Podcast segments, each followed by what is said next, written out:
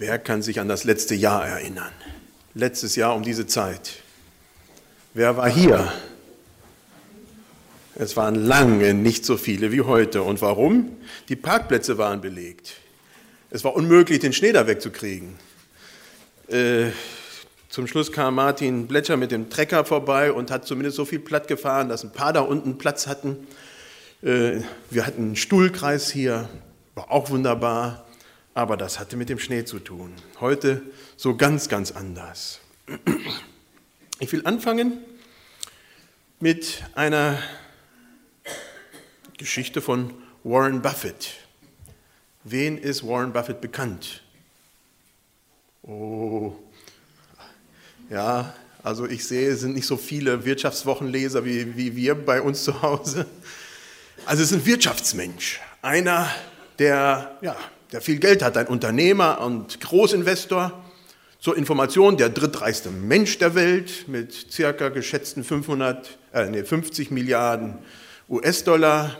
Also ein Mensch, da kann man schon mal was von gehört haben. Und er ist Philanthropist. Ein Mensch, der gerne anderen Menschen hilft und viel Geld in Stiftungen und in anderen Bereichen gibt, um Leuten, die es nicht so gut geht, zu helfen. Erstaunlich, dass er zu 50 Milliarden US-Dollar dazu gekommen ist. Aber es lohnt sich auch, seine Geschäftsmoral anzugucken. Also ich finde vieles davon sehr, sehr ehrwürdig, sehr geradlinig, sehr gut, sehr interessant. Aber auch ein Gefühl für Geld. Das hat er. Und dann in 2010, das heißt letztes Jahr, hat er dann eine Organisation gegründet, The Giving Pledge. Das Gebeversprechen. Das hat er mit Bill Gates angefangen und da sprechen sie vor allen Dingen reiche Menschen an, Menschen mit Einfluss, damit sie Geld zusammensammeln, um zu geben. Das Gebeversprechen, the Giving Pledge. Er hat äußern lassen, dass wenn er stirbt, 99 Prozent seines Vermögens an Wohltätigkeitsverbände geht. Das ist ein Haufen Geld. Das ist eine Überzeugung, die ich sehr, sehr gut finde. The Giving Pledge, als ich das las, ging mir das nicht aus dem Kopf. Und da habe ich gedacht, tja, Gott Gott ist der Gott of the Giving Pledge. Gott ist der Gott, der was verspricht, der verspricht zu geben. Wir lesen Titus 3, die Verse 4 bis 7, wo mir das ganz, ganz bewusst geworden ist. Also warum kein Beamer? Das ist menschliches Versagen, nennt man das. Ich habe es heute im Computer suchen wollen und das Ding war einfach nicht auf dem Computer. Ähm, ja, und somit weiß ich nicht warum. Für die Predigt am Januar, 1. Januar ist schon alles drauf und für heute war es einfach nicht drauf. Titus 3, da steht, und ich lese aus der guten Nachricht, weil es einfach nur ein Satz ist, unheimlich schwer verständlich, weil das mehrdeutig auch im Griechischen ist und im Luther konnte ich überhaupt nichts daraus äh, sehen, deswegen habe ich jetzt für heute die gute Nachricht äh, rausgenommen, aber die ist auch schwierig in dem Bereich zu verstehen. Aber dann erschien die Freundlichkeit und Menschenliebe Gottes, unseres Retters. Wir selbst hatten keine guten Taten vorzuweisen, mit denen wir vor ihm hätten bestehen können. Nein, aus reinem Erbarmen hat er uns gerettet durch das Bad der Taufe, das Bad, in dem wir zu einem neuen Leben geworden, geboren wurden, erneuert durch den Heiligen Geist. Ihn hat er in reichem Maß über uns ausgegossen durch Jesus Christus, unseres Retters. Durch dessen Gnade können wir vor Gott als gerecht bestehen. Und darum sind wir auch eingesetzt zu Erben des ewigen Lebens, auf das wir nun hoffen dürfen. Hier steht ganz am Anfang, aber dann erschien die Freundlichkeit und Menschenliebe Gottes. Das ist das gleiche Wort, was für Warren Buffett benutzt wird. Philanthrop. Das griechische Wort Philanthropia hört sich sehr bekannt an. Viel, Filio, Liebe, Anthrop, Anthropos, von Anthropologie kennen wir das, Mensch, die Liebe zu den Menschen, Menschenliebe Gottes. So wird Warren Buffett genannt. Und das ist das, was hier von diesem Kind, was geboren wurde, gesagt ist. Es ist ein, eine Menschenliebe, die Gott uns da zeigt. Das Kind in der Krippe ist das Zeichen, dass Gott die Menschen liebt. Es erscheint die Freundlichkeit und die Menschenliebe Gottes.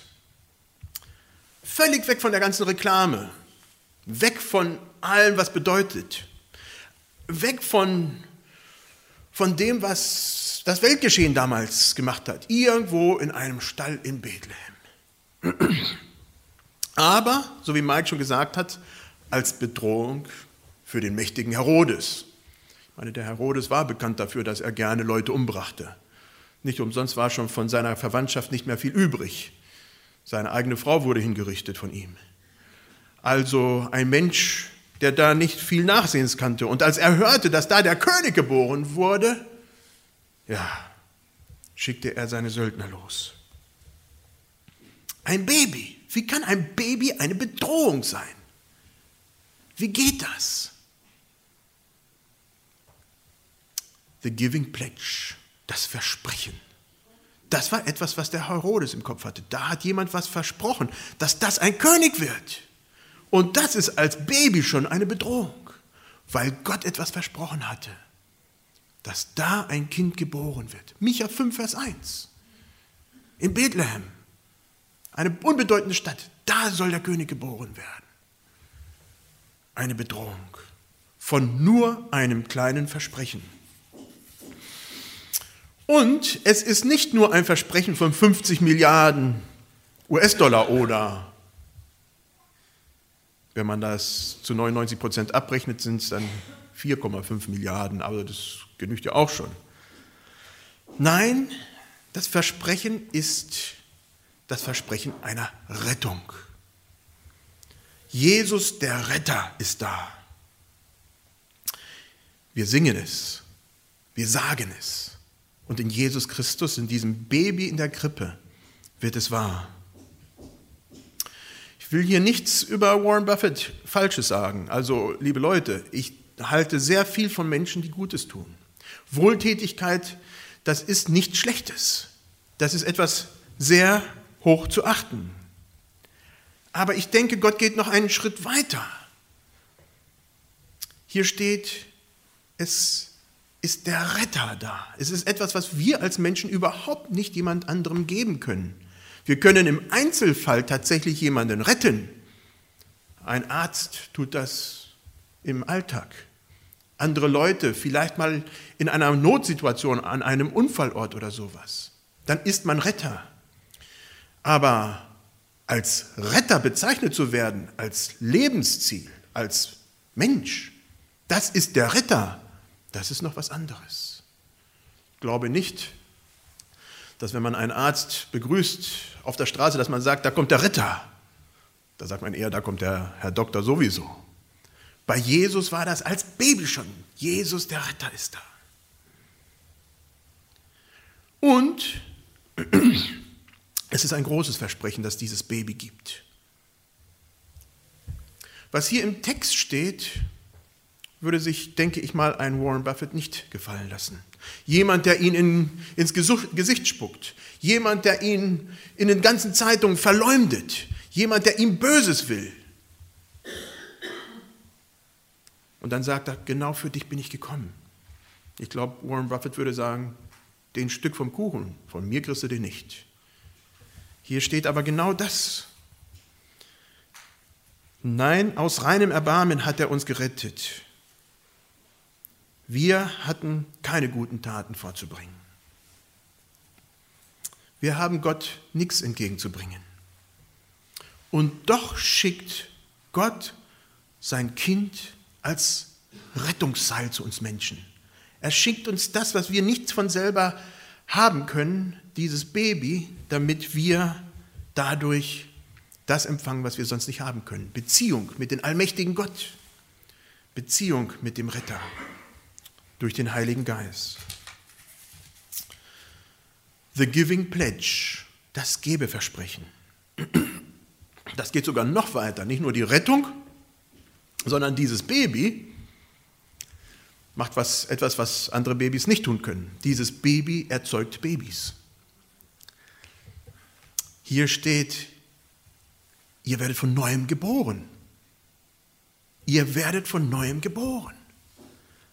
Da geschieht etwas in Menschen, was anders nicht möglich ist. Das fragte schon der Nikodemus und sagte, wie soll das denn gehen? Ja, ich bin ein älterer Mann, soll ich denn zurück im Bauch meiner Mutter? Ist es das? Ein Baby erzeugt Babys. Andere Babys. Menschen, die von neuem geboren werden.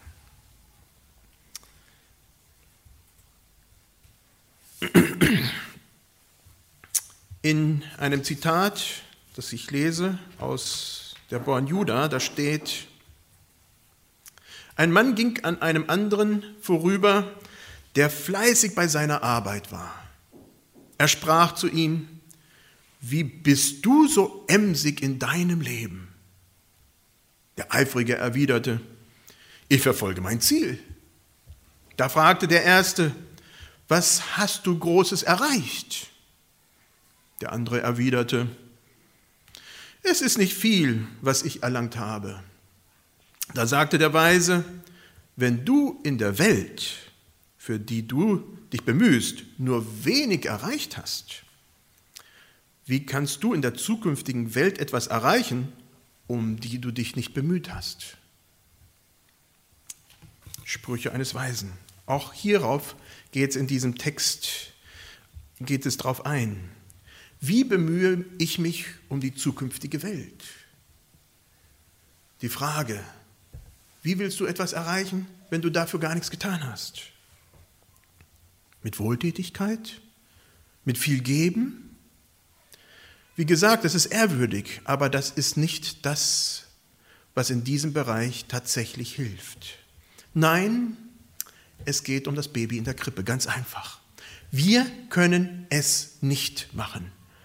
Wir müssen dahin gehen zu diesem Baby, was nicht Baby blieb und trotzdem ein junges Leben nur hatte, bevor es starb. Wir gehen dahin und legen unser Leben dahin. Wir machen Platz in unserem Leben, auch zu Weihnachten für dieses Baby, in unserem Herzen. Und zwar nicht mit Geschenken, nicht mit Weihnachtsbaum, nicht mit Plätzchen, nicht mit leckerem Essen. Das bedeutet diesem Kind alles nichts. Wir können ihm nichts bringen. Unser Leben, das können wir bringen. Und ich wünsche mir für jeden, der hier ist, dass wir das gerade in diesen Tagen auch tatsächlich ganz tief in unserem Herzen erleben dass wir dahin kommen und nicht erfüllt werden von der ganzen Stimmung, die wunderbar ist, aber halt eben nur für uns. Ich denke, heute Morgen habe ich in ganz besonderer Weise an die vielen Missionare gedacht, die von dieser Stimmung überhaupt nichts mitkriegen, weil sie in Ländern sind, wo sowas überhaupt nicht gefeiert wird, weil die Bedingungen rumrum nicht stimmen. Und trotzdem wünsche ich mir auch für sie, dass sie dieses erfahren, dass dieses Kind Einzug hält Einzug hält in unsere Herzen, dass wir darüber nachdenken können und wissen können, jawohl, dieses Kind bringt Frieden für mich, Frieden in mein Herzen. Dass man zu dieser Krippe geht und sagt, Gott, du bist der Gott of the, living, of the Giving Pledge. Du hast versprochen, in diesem Baby hast du versprochen, dass da was ganz anderes wird. Wir haben das Versprechen. Jesus ist gekommen. Das war ein Versprechen, was lange da war. Wir haben das Versprechen, er ist gestorben. Auch das war verheißen. Auferstanden. Und wir haben das Versprechen, er kommt wieder. so möchte ich euch das mitgeben, dass ihr zu diesem Kind geht als zu dem, der versprochen hat, bei uns zu sein. Herr, so wie Maria es sagte, mir geschehe, wie du möchtest. Das ist mein tiefster Wunsch, dass wir das zu Weihnachten erleben. Lasst uns aufstehen, soweit möglich, und beten. Herr Jesus Christus, im Kind in der Krippe haben wir ein Versprechen von dir, dass es nicht beim Kind bleiben wird. Herr, und dafür danke ich dir. Dass wir zur Krippe kommen dürfen mit diesem riesengroßen Versprechen für unser Leben. Dass wir nicht das Kind feiern, sondern das, was es für uns bedeutet. Herr, dafür danke ich dir, dass du Leben bringst, Leben die Fülle für ein Volk, für uns, die wir dir gar nichts bringen können. Herr, ich danke dir dafür, dass wir dieses Versprechen annehmen dürfen, für uns, dass wir dieses Versprechen weitergeben dürfen, für andere, die es noch nicht kennen. Herr, du hast uns dieses große Versprechen gegeben zu Weihnachten. Dafür danke ich dir. Amen.